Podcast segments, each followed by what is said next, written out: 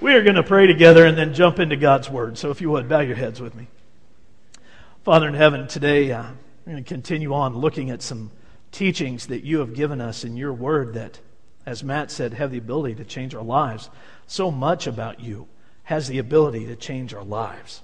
For that, we're very grateful. Today, as we go into this, I know that for some it will hit them right where they live, and for others, they'll think this is well past me. But Lord, I'm asking that you allow all of us to take something away. Maybe we find something for our own lives, and maybe we find something to help other people.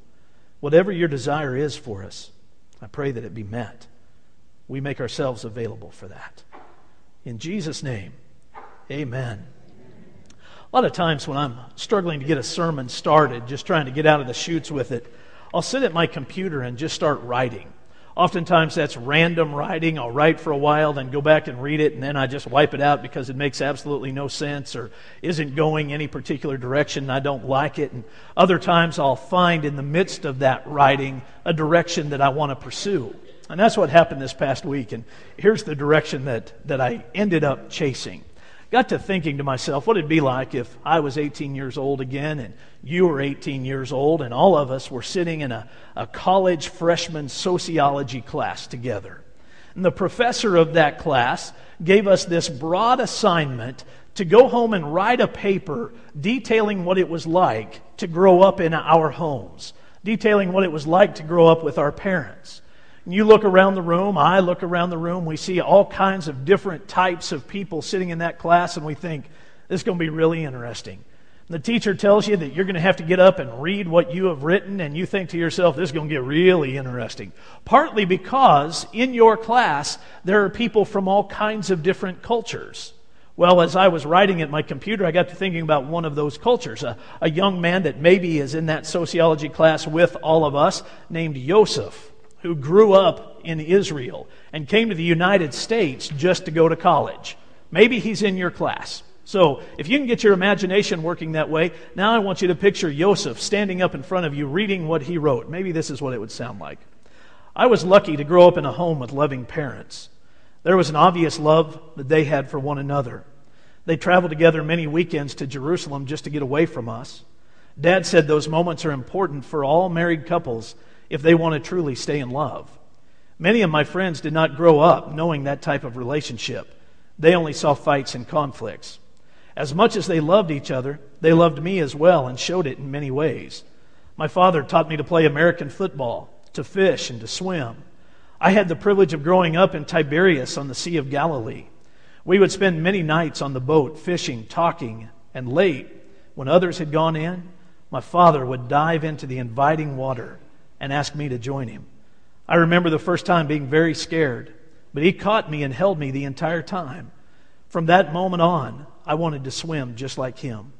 Today, when it's dark and I can't sleep, I think of the cool water of the lake and long to be there with my dad.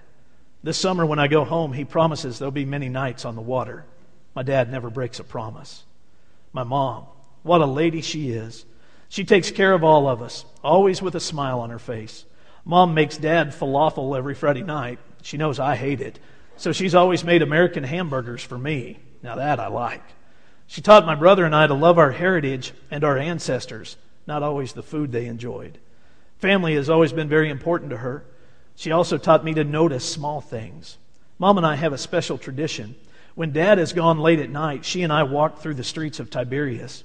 When we come across something interesting, we stop and notice it. That's what she calls it noticing things. Mom says that we should do the same with people, we should notice them. Sometimes what we see is funny and we laugh for hours. Sometimes it's serious and leads to deep conversations. Those are ours and ours alone. Sometimes it's silent. I'll never forget the night she asked me to go out in the rain. No umbrella, no coach, just the warm rain. As we walked, the clouds opened up above us.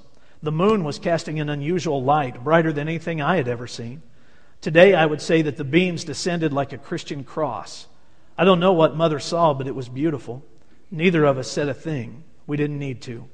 My mother taught me that in the presence of real beauty, I should never destroy it with words, just soak it in. So we did.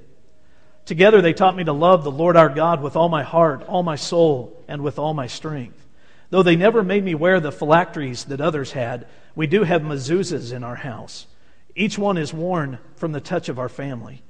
There's one that contains the scrolls of my great grandmother, the ones my grandfather made for my parents as a wedding gift. My father says one day they'll be added to my home. They will accompany the mezuzahs he will make for me and the bride Jehovah grants me. I look forward to that time a great deal. It was a great life. I hope to pass it on to my children and they to theirs. Along with them, I will ask the Lord to smile on my family and provide for us the blessings He has in store for us. Now, that's just from my imagination, but hopefully there were a couple of words in there that caught your attention. They would be Jewish sounding words. They wouldn't sound like something that you use in normal conversation. And I'm really hoping they jumped out at you, but if they didn't, here they are. It would be the words phylactery and mezuzahs. Most people have no idea what they are, but they're biblical. They come from a teaching in the Old Testament, and Jewish families understood the use of them very well. Let me show you where it comes from. We're going to go to the Old Testament to the book of Deuteronomy. In Deuteronomy chapter 6, there is a passage that the Jews would refer to as the Shema. S H E M A. You can write that in the margin of your Bible next to Deuteronomy chapter 6. It is very possibly the most significant passage in all of Judaism. The traditions teach that when little kids were learning how to talk, this is the very first thing they would say. They were taught to memorize this passage as soon as they were old enough to memorize anything. Now, obviously, the word dada or mama would come out of their mouths, and once that happened, the traditions say parents began to teach them this passage. It was that important to them. Deuteronomy chapter 6, verse 4. Hear, O Israel, the Lord our God, the Lord is one. For the longest time, it was only verse 4 that made up the Shema. It would be written in scrolls and given to different family members. And this is the passage these little toddlers were memorizing and reciting and sharing with anybody that they could. Hear, O Israel, the Lord our God, the Lord is one. Through the years, the Jewish people began to stretch out this passage. They included things like what we're about to read, beginning in verse 5. Love the Lord your God with all your heart, with all your soul, and with all your strength. These commandments that I give you today are to be upon your hearts. Impress them on your children. Talk about them when you sit at home and when you walk along the road, when you lie down and when you get up. Tie them as symbols on your hands and bind them on your foreheads. That's where the phylacteries came from. A phylactery was a little wooden box that had a strap of leather around it. These passages would be written on those scrolls and placed within the wooden boxes, and they would tie them on their arms, or they would, if they were really bold, tie them on their foreheads. So that everywhere they went, they were declaring over and over and over again, I love the Lord my God. My God is one. They wanted everybody to know what they believed. They wanted everybody to know whose child they were. And parents wanted their kids to never forget what they had been taught. That's the phylacteries. God said this is important. Now, not everybody wore the phylacteries, so God made another provision for them the mezuzahs. They were placed in people's homes on the doorpost so that when people would walk by, every family member would reach up and touch that little wooden box that contained these verses. The mezuzahs were everywhere. And every time they passed one, they were to touch it and remind themselves of all that God had done for them. There are some other passages that get added to this. Let's, uh, let's go ahead and finish. Verse 9. Write them on the doorframes of your houses and on your gates. Again, that's the mezuzahs.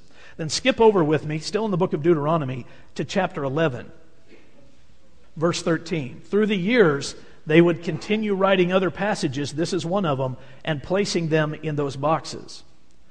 So if you faithfully obey the commands I am giving you today to love the Lord your God and to serve him with all your heart and with all your soul, then I will send rain on your land in its season, both autumn and spring rains, so that you may gather in your grain, new wine, and oil. I will provide grass in the fields for your cattle, and you will eat and be satisfied.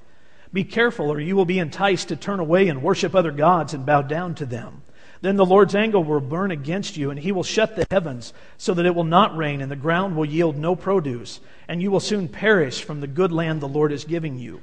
Fix these words of mine in your hearts and minds. Tie them as symbols on your hands and bind them on your foreheads. Teach them to your children, talking about them when you sit at home and when you walk along the road, when you lie down and when you get up. Write them on the doorframes of your houses and on your gates, so that your days and the days of your children may be many in the land that the Lord swore to give your forefathers, as many as the days that the heavens are above the earth. Do you see it again? The phylacteries, tie them on your hands, tie them on your foreheads, put them on the doorframes. God was teaching through Moses that it is imperative that parents teach their children about God. It is imperative that parents lay that foundation and then continue to build on that foundation year after year after year so that children get to a place where they never, not ever, forget or forsake the Lord their God. It is the role of parents to pass those things on. It was so important in Jewish faith and Jewish tradition that they would wear it on their bodies. They would put it on their door frames. It would be everywhere. Through the years, expediency kicked in. The teaching of the Shema began to change a little bit, still biblically. This is in Numbers chapter 15, starting in verse 37. The Lord said to Moses, Speak to the Israelites and say to them, Throughout the generations to come, you are to make tassels on the corners of your garments with a blue cord on each tassel. You will have these tassels to look at and you will remember all the commands of the Lord, that you may obey them and not prostitute yourselves by going after the lust of your own hearts and eyes. Then you will remember to obey all my commands and will be consecrated to your God. I am the Lord your God who brought you out of Egypt to be your God. I am the Lord your God. Now all of a sudden it's just progressed into tassels, still reminders of all that God has done. And if you listen closely in Deuteronomy chapter 13, one of the things that God was teaching the children through their parents who learned it through Moses was that if you're obedient, God will be obedient in return. If you do what God says, God will be faithful to you, but don't expect his faithfulness in your disobedience. That's part of the teaching of the Shema. It is very, very significant, and it has never lost its significance.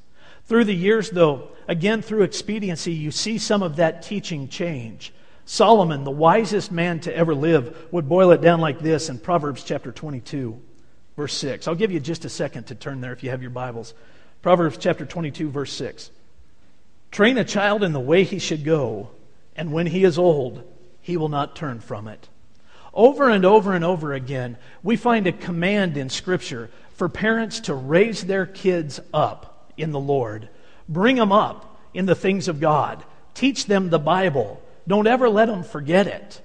That's a command that has been passed down from generation to generation, and it has never changed. It is still the job, still the role of the parents to do that very thing, to train up their children, to get them ready to go out into life, to get them ready to face the world. And the best way we can do that is by bringing them up in the Lord. Now, that sounds great. It really does.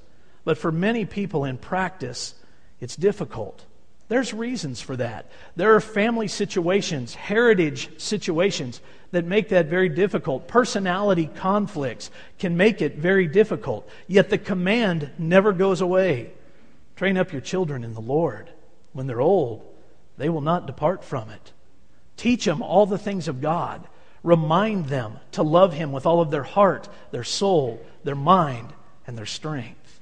Well, I want to give you some tools from Scripture to help with that process today. We've been looking at this relationally for the past few weeks, just looking at what makes people tick. A few weeks ago, we talked about what makes men tick. Then we talked about what makes women tick. Brought it together last week in marriage. Today it's in parenting. I just want to show you what the Bible says about this. There's some great teaching in it. We're going to go to the New Testament, to the book of Ephesians chapter 6, Paul writes some great words. He directs the first part of it to children. Children do have a responsibility in parenting. It's laid out right here. Children, obey your parents in the Lord, for this is right. Honor your father and mother, which is the first commandment with a promise. I love the promise. That it may go well with you and that you may enjoy a long life on the earth. There is no father around that does not love that commandment because you can boil it down like this Honor your father and mother so that your dad doesn't kill you. Honor your father and mother so that your days may be long on the earth because if you don't learn how to honor your father and mother, the thunder of God may be brought down on you.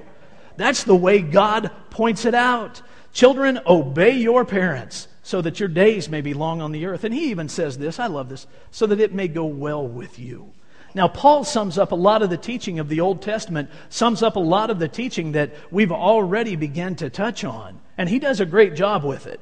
But it is possible that Bill Cosby does an even better job. This is from the, the very first episode of The Cosby Show in the 80s. Would you watch this? Dad, I thought about what you said, and I see your point. Thank you. Thank you. But I have a point too. Make your point. You're a doctor and mom's a lawyer. And you're both successful in everything, and that's great. But maybe I was born to be a regular person and have a regular life. If you weren't a doctor, I wouldn't love you less because you're my dad. And so, instead of acting disappointed because I'm not like you, maybe you can just accept who I am and love me anyway because I'm your son.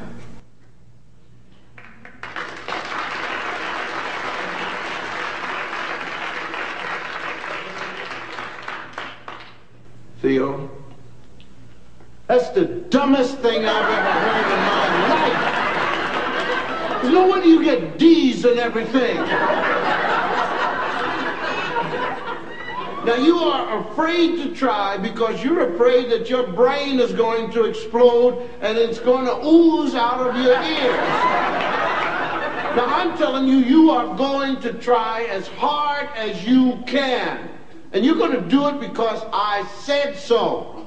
I am your father. I brought you in this world and I'll take you out.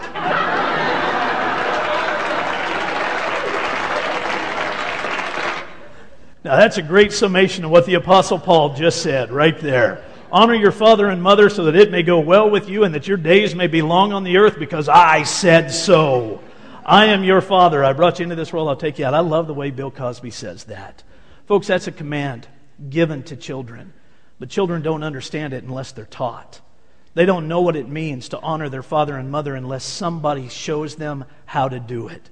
So, part of that command, even given to children, requires parents to teach it so that their kids grow up in it. By the way, it's also a command that does not have an end. That command never says, honor your father and mother until you graduate from high school. It does not say, honor your father and mother until you're done with college or you have found your own way into life. It says, honor your father and mother forever. That can be difficult for people. There can be some tough backgrounds in your past.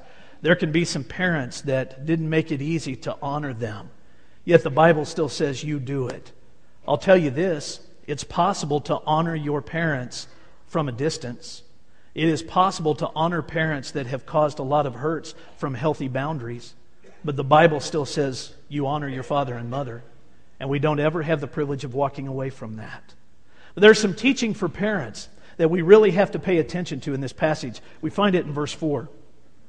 Fathers, Paul says, and that could easily say mothers as well. Fathers and mothers, do not exasperate your children. Instead, bring them up in the training and instruction of the Lord. That's how the Apostle Paul grabs hold of the Shema and sums it up in New Testament teaching. Parents, don't exasperate your children. Instead, bring them up in the teaching and the training of the Lord. In order for parents to do that, there is something that you have to remember every moment of every day. You are the parents. It's your responsibility to do this. You don't yield control of your family or your responsibility to your children. You remember that you are the parents. And you don't exasperate them. Instead, you bring them up in the teaching and the training of the Lord. That can be tough because society teaches some things different than what the Bible teaches when Tina and I graduated from college and moved to Wisconsin for the first ministry that we had in a little community called Richland Center. It was a great time there. I was 22 years old. Tina was 22 years old. Very first ministry ever. We hadn't been there very long, only a few months, and we'd been a part of a Sunday school class in that church. And when it wrapped up, they came to us and asked if together we would teach the class. Are you ready for this? They wanted us to teach on parenting. We were 22 years old we didn't have children. We were still children ourselves, and they wanted us to teach it. But because it was the first ministry that we had ever gotten into, and they had asked us to do this, I said, sure. And then I realized We are completely unequipped to do this. I am a graduate of Bible college and I got nothing. They didn't teach us how to teach a class on parenting. So this is what we did. We sent out letters to a bunch of people that we knew had done a, a spectacular job of raising their kids, and we asked them to just send back to us the different keys that they used to make that happen. And folks responded. We got this huge file of letters that came back to us. So every week we would pull one out and we would teach off of the keys that those people had given us. Over and over and over again, what we saw was people saying, We raised our kids in the Lord. We made sure that that was of the utmost importance in their life. So we brought them up in the Lord. But we needed a few other practical things to help with that. And, and just as we were getting started in the class, Focus on the Family offered a conference in Green Bay, Wisconsin. So Tina and I decided we would go up there and learn as much as we possibly could from that conference, bring it back and teach our Sunday school class. I am so glad we did because the principles that we learned there are things that I have held on to for the past 20 some odd years and have used over and over and over again, not only in our own parenting, but in helping other people. I wish I could tell you who led the conference. I don't remember. I honestly don't remember. But I remember some of his principles like this. He said, if you are raising small children, preschool children, there tends to be two different mindsets in that process. There's what he referred to as the are you okay mindset versus the kaboom mindset. Here's his illustration. He said, if you would go to a skating rink and you would watch parents with little preschoolers there, you could see either one of these different approaches. The first one, the are you okay mindset, looks like this. Mom takes little Susie out there on her skates, and she's got real wobbly legs. She stands her up on the skates, gives her a little push on the bottom, and sends her off into the skating world. And then goes back behind the half wall that every skating rink has, and she, along with Dad, watch little Susie. Susie is going to fall. Inevitably, Susie is going to crash on the skating rink. And when she does, mom and dad run out there to Susie and say, Are you okay? Now, Susie is sitting on her bottom in the skating rink, and up to this point, not one tear has run down her cheek. She hasn't thought about crying. But when mom and dad get there and they start asking, Are you okay? Are you hurt? Susie thinks about it for just a minute, and then she starts crying. And almost every time, that means mom and dad will grab up little Susie and they will take her back to the other side of that half wall and they will make her feel better, establishing a life pattern for little Susie, where she realizes very quickly that falling hurts and therefore you should never fall. And if you do, mom and dad will be there and they will always take care of it. They will always come pick you up. That is not a healthy mindset. It really isn't. It sounds good but it's not a healthy mindset. This teacher would actually say this the parents that always swooped in to rescue their children, more often than not, did it because they needed rescuing themselves. They needed to be needed. They weren't wanting to be wanted by their kids, they needed to be needed. It was their own emotional problem. But then he says the, the opposite side of that is what he referred to as the kaboom mentality, where mom takes little Susie out there, stands her up on her wobbly legs on her skates, gives her a little push on the bottom, and sends her off into the skating world. And Susie goes down. Mom and dad are standing behind the half wall, and together, when Susie hits the ground, they yell out, kaboom! And Susie looks back and she thinks about it for a minute and typically will respond with that exact same word, kaboom. And then she pulls herself up off of the ground, brushes off her little bottom, and she starts skating again. Figuring out that sometimes you're going to fall in life, and that's how you learn. Figuring out that you don't always have to be rescued. You can just get out there and do life on your own. There are some other great teachers that have added to that philosophy by saying there are mentalities within parenting that can get parents in trouble over and over and over again. They're not training kids up in the Lord, they're training up dependents. They're training up people that are not equipped to go out and do life. One of those mentalities is referred to as the helicopter mentality. That teaching says that parents that adopt it are constantly hovering over their kids, changing their life for the sake of their children. If little Johnny or little Susie forgets their lunch, mom and dad run lunch into the school. If little Johnny or little Susie forgets their homework after they've been told over and over and over again, don't forget your homework, mom and dad run it in there. They take care of it. The helicopter parents are the ones who are constantly reminding their kids to do their homework or to do their chores, never giving them any responsibility very far removed from themselves. They're always there, hovering all the time. Helicopter parents make their lives about their kids. And when their kids actually have to go out and do life on their own, they are completely ill equipped to do it because they've never had any responsibility. They've never had any given to them. They have always had somebody taking care of everything for them. It's not healthy. It really isn't. Now, there's another mindset. That's the drill sergeant mindset that says my kids are never going to make any kind of a mistake because I'm going to bark orders at them all the time. I'm going to tell them what they have to do and they better do it and God help them if they don't do it because remember the thunder of God's going to come down on them and they're going to have to deal with that. So you have the drill sergeants that control everything that happens in a kid's life to the point that when it's time for them to go out there, all they're thinking is, finally, I can breathe. I can make my own choices. And more often than not, they will make choices completely opposite of what their parents would have wanted them to do because they're going to show them, their parents, that they have a mind of their own. So you have the helicopter mindset and you have the drill sergeant mindset. Somewhere between the two, there has to be the biblical mindset, and there is. It's in training up your children, equipping them, helping them understand what your role is and what their responsibilities are. And it begins to take on the form of permissiveness. Telling your kids that it's okay for them to do life now, stepping back just a little bit and giving them some control, giving them some choices on their own. I do believe in permissive parenting.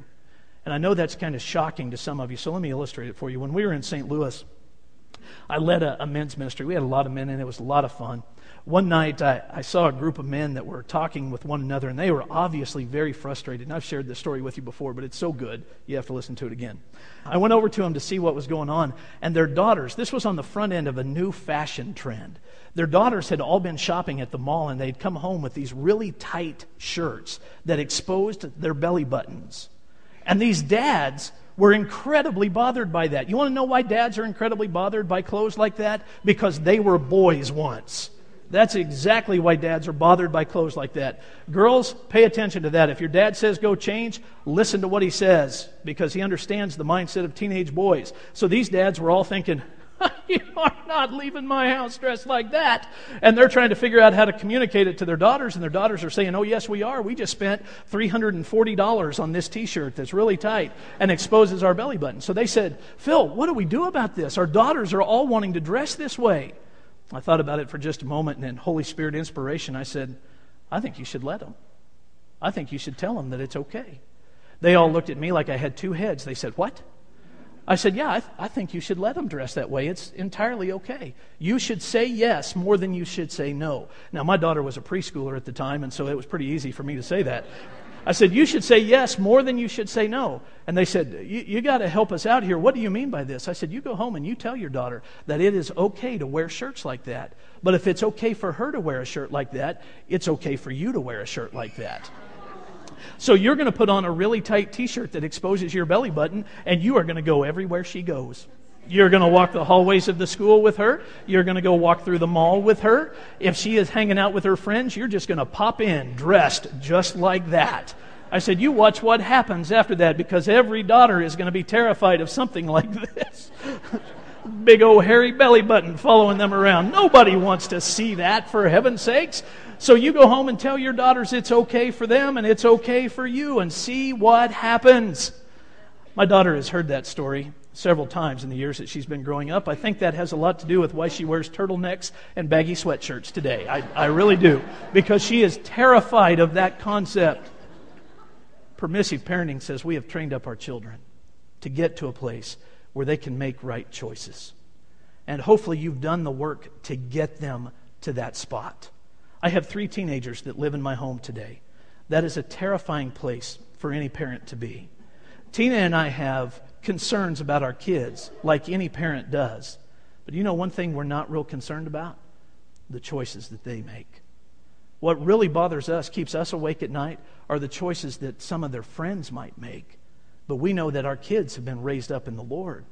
We know that they have a mechanism within them to say, Nope, I'm out of here.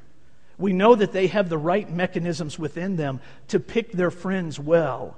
And all three of our kids do that. They pick their friends well. We learn as much as we can possibly learn about their friends. We know as much as we can know about them. We have met them. They've been in our home. We are involved in that aspect of their life. But sometimes new friends enter the circle that we don't know. So we have to be certain that our kids have the right mechanisms to say, that isn't going to happen around me. That isn't going to happen around my circle of friends. And I am convinced, I know it sounds like I'm bragging on my kids, and I am just a little bit.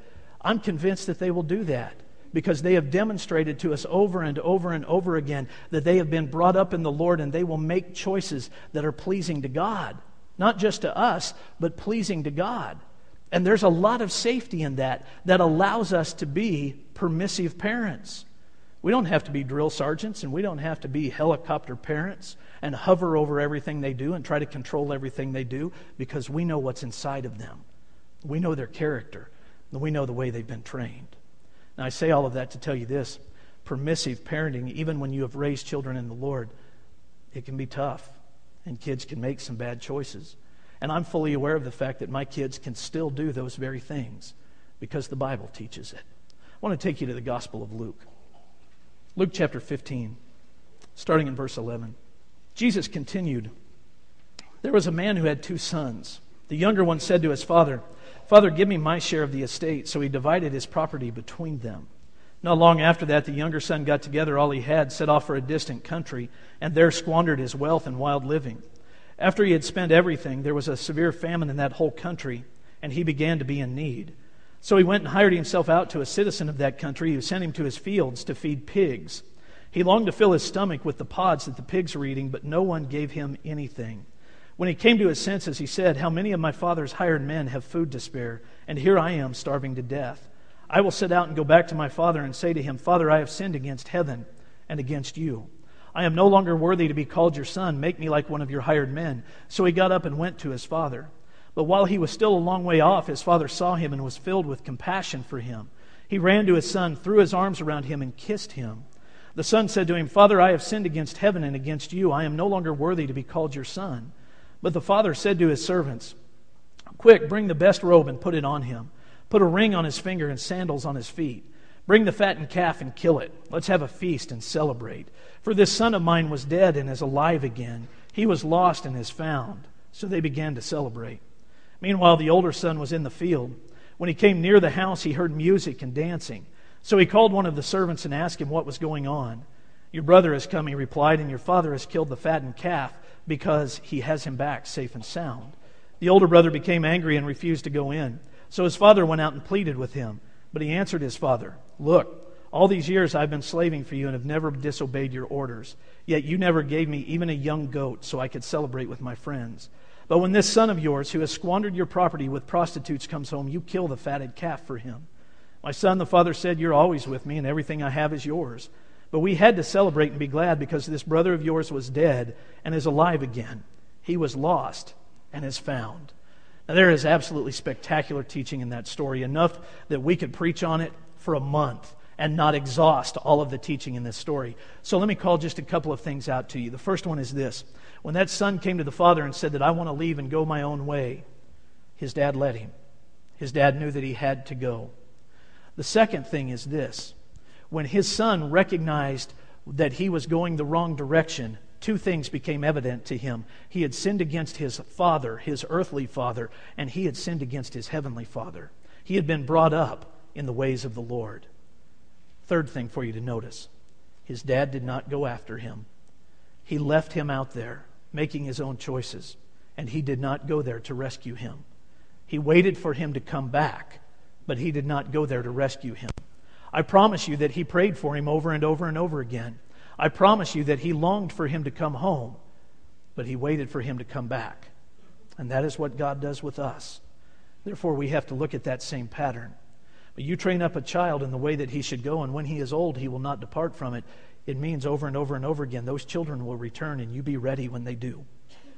You be ready when they do. There's some heartache that can come, and you have to deal with that in parenting. But you be ready when they return.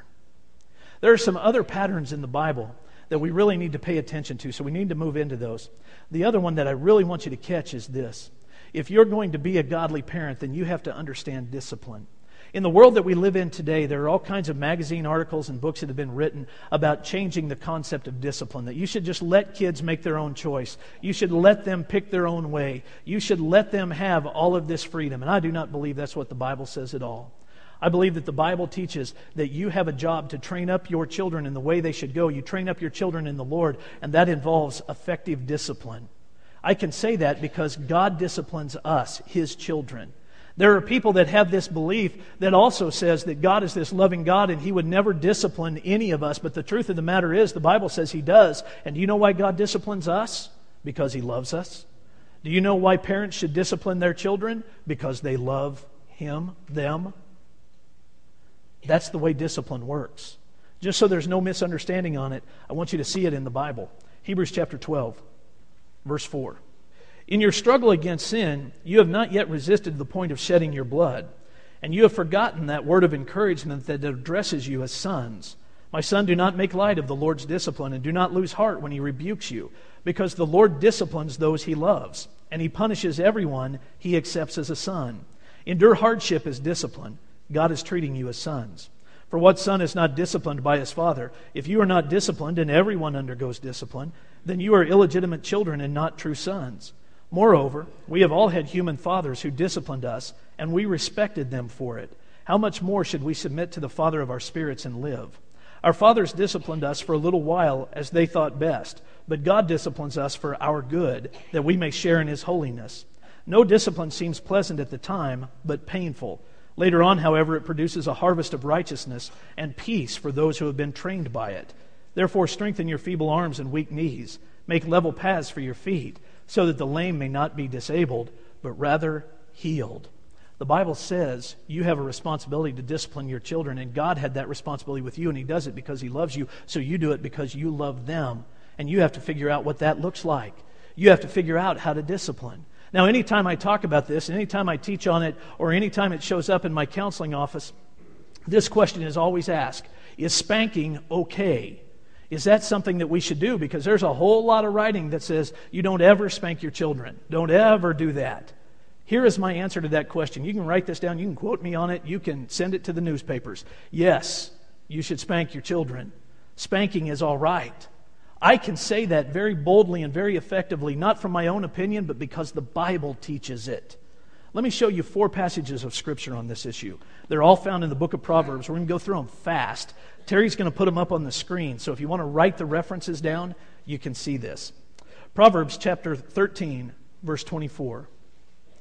He who spares the rod hates his son, but he who loves him is careful to discipline him. Over in Proverbs chapter 22, verse 15. Folly is bound up in the heart of a child but the rod of discipline will drive it far from him. Chapter 23, verse 13. This is my favorite. Do not withhold discipline from a child. If you punish him with the rod, he will not die. I like that. If you spank him, he ain't going to die. Spank him, correct him. And this isn't, there's kids in here right now saying, "Mom and Dad, shouldn't we leave?" Chapter 29, verse 15.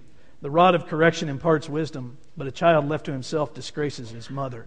You see, that's what the Bible teaches about the issue, so I can say it boldly. Yes, spanking is a part of God's discipline. Now, there are ways that it is to be administered. First of all, in love and for the purpose of correction. Spanking given in frustration and anger is never right, but spanking given out of love for the purpose of correction and discipline has a very healthy place in raising children. It has a very healthy place in raising grandchildren. And it has to be administered the right way. So you make sure that you never cross the line into abuse. You make sure that you never go too far in the use of a biblical tool. And people have, and I'm the first one to admit it. A number of people have. But there are a number of people that have understood how it works, and they have used it the right way. Now, it's entirely true that not every child responds to that. So it becomes necessary for parents to understand the individuality of their kids. God understands the individuality of us. He disciplines me different than He disciplines you. He disciplines you different than He disciplines the person sitting next to you because God understands the individuality. And we have to do the same thing with our kids. Gary Chapman is going to help a little bit with this. He has written books, several books, over the course of 15, 20 years called The Love Languages. In his teaching, there are five. There is physical touch, words of affirmation, quality time, acts of service, and gift giving. Now, he says that every person fits within one of those five categories. That's the primary love language that you speak physical touch, words of affirmation, quality time, acts of service, and gift giving. In the realm of discipline, Gary Chapman teaches that if you really want to get through to your kids, you have to figure out which one of those languages they speak and then discipline within that language. If they do not speak as their primary language physical touch, spanking isn't going to do a lot of good. If they speak as their primary language words of affirmation, you sitting down and telling them that you're disappointed in them is going to get right to the heart of the matter. If they speak quality time and you withhold that quality time by separating them from the rest of the family, that's going to be a difficult thing for them. Chapman's warning in that, though, is this you have to make certain, you have to make certain that the crime fits the punishment. Because if you're going to speak their primary love language in the realm of discipline, you can leave some deep wounds if it doesn't fit the crime or the infraction. So spanking sometimes doesn't work where these other things will, and you have to figure out what that is. There is also a thing being taught by Kevin Leman right now called reality correction or reality discipline. And by that, all he means is this if you want to get through to your kids, and this really works with teenagers, then you get into their reality. You get right into their world, and you deal with things there. So, parents, here, I'm going to give you something. Maybe you, you did not know this. Cell phones, laptops, driver's license, iPods, those are not God given rights in the lives of your teenagers. Those are privileges. And if you have to correct your teenager, removing those privileges from them makes perfect sense. That's reality discipline. Get into their reality. There are kids today that believe that if you took a cell phone from them, you have abused them in the biggest of ways. I can't text. I can't stay connected. I can't do blah, blah, blah, blah. And by the way, have you noticed that your teenagers do not answer their phone? If you want them to answer, you have to text them and say, Answer your phone when I call. Anybody else notice that? I'm starting a petition to change that. See what I can come up with. Reality discipline, reality correction works, and don't be afraid to use it. There are all kinds of different tools and, and options available to parents as you train up your children in the Lord. But you have to remember that that is your God given responsibility. So you do it. And you find out what works and you apply it until your kids are ready to leave your home and go out and be who they need to be. In our house, we don't have very many rules. Tina and I don't. That was handed down to me by my dad, and we adopted the same philosophy. It was also in Tina's home. We adopted the same philosophy when we started to have children. We just don't have a lot of rules. My dad is here today, so he can actually back this up, even though at times he bordered on the line of abusive when he. No, I'm just kidding. These were the two rules that we grew up with. The first one was this, and our kids have grown up with the same thing. We would be in church on Sunday morning, and there was no room for discussion in the issue. We would be in church on Sunday morning. When we got old enough to start making our own choices, and, and a lot of our friends were choosing not to go to church, I can remember sitting with my dad and saying, Well, this person doesn't have to go to church because their parents said it's their own choice. And my dad said, I'm not their parents when we got old enough to have jobs on Sunday mornings and we could go to work instead of being in church, Dad told us that that was not an option. We would be in church on Sunday morning. And we tried. We sat with him and said, Hey, we, we have this chance to go to work. Dad, we just need to be there. And he said, You're not going to be there because there was no reason to not be in church on Sunday morning. So when we put all those reasons before him, do you know where we were at on Sunday mornings? In church. And here's what he taught us with that he taught us to love the Lord. He took us through periods where we would test the limits in it. He took us through periods where we would try to say, we don't want to do that. And he said, No, you will love the Lord. And I will take that seriously. We were in church. I believe, I believe it is right. We have applied it with our kids as well. And a lot of parents will say, I don't want to raise kids that hate the church. And if I make them be there all the time, they're going to hate the church. I tell you, it's exactly the opposite. You keep them in church, and they will love the church. You still have the responsibility of raising them through those times where they're going to test your limits so you keep them in church. Because by keeping them in church for concrete thinkers, you are keeping them in love with the Lord. And I'm going to brag on my children a little bit more, and I'll tell you how I know this works. My two boys, when they were in seventh grade, and I don't know what the magic number was about that, when they were in seventh grade, they both individually came to me and asked if they could join my prayer group on Sunday mornings group of 20, 25 men, if they're all there, that pray together. And both of my boys said, We want to be a part of that. I did not invite them. I did not ask them to be a part of it. I did not prompt them. They came to me and they asked if they could be a part of it. And they have been since they were in seventh grade. Nick will graduate in May. Eli is a freshman. They have been there all of those years. When Tina and I are gone, if we're out of town for the weekend and our boys stay home, they don't miss that time. Not because we tell them they have to be there, because they choose to be there. They love that time.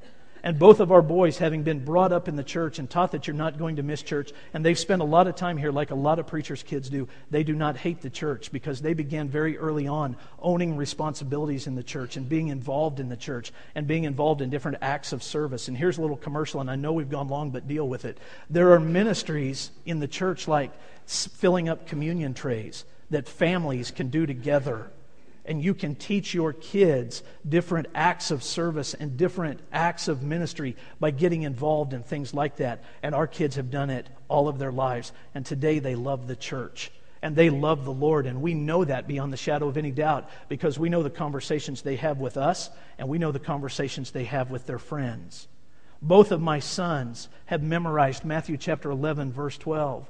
From the time of John the Baptist until now, the kingdom of God has been forcefully advancing, and forceful men lay hold of it, and they want to be counted among those men because we didn't let them not come to church. Parents, listen to me. Don't give your kids that choice. It is your responsibility to bring them up in the Lord, it is not their choice. Somebody say amen, so I'm not alone on this. Thank you. Here's the second rule I grew up with and my kids grow up with. We were taught by my dad, Dalton Osbaugh, who's here, to respect our mother.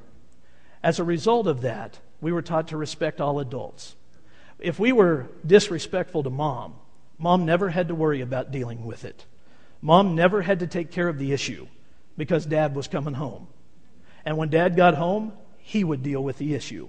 It was very important to him that we respected our mother. As a result of it, we learn to respect other adults. If your kids learn to love the Lord their God and they learn how to be respectful to adults, almost every other rule fits underneath it. You don't have to have a lot of rules. Let those two stand out and you drive them home. And by doing it, you are bringing up your children in the Lord. I have seen it work over and over and over again. Seen it work in our home, and I have seen it work in many other homes. The Bible is right. You just have to pay attention to it. I want to invite you to stand with us. I have preached long today. I'm fully aware of that. So when you when you go out to lunch and you're sitting with other people and you say, "Do you think Phil knows that he preached a really long time?" Yep, I do. We, we could have broken it up and gone some different ways, but I really wanted you to hear all of this from the Shema to reality correction, how it works. So I hope it, it does make some sense to you. There are CDs, like Matt talked about, CDs available if you want to listen to it again. If you miss something, I do talk fast.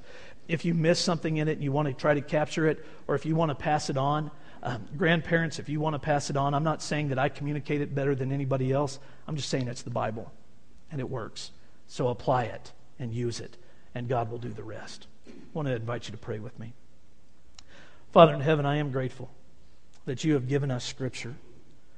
It helps in everything. I'm grateful that the Bible contains all of the answers that we need. Would you help us just find them and use them? Lord, this issue of bringing up our kids and you, it matters so much. I'm praying that you'll strengthen every parent in this room. Give them great wisdom and great insight into how you want it to work. Put them on the same page so that moms and dads are in agreement and let them head the same direction. I know that there are grandparents in this room that are concerned about grandchildren that are growing up in their family and they're worried about them. Lord, help them continue to lead their families. Give them great insight as well. Thank you for showing us how to do this. by being our Father. Thank you for allowing us to be called your children. In Jesus' name, amen.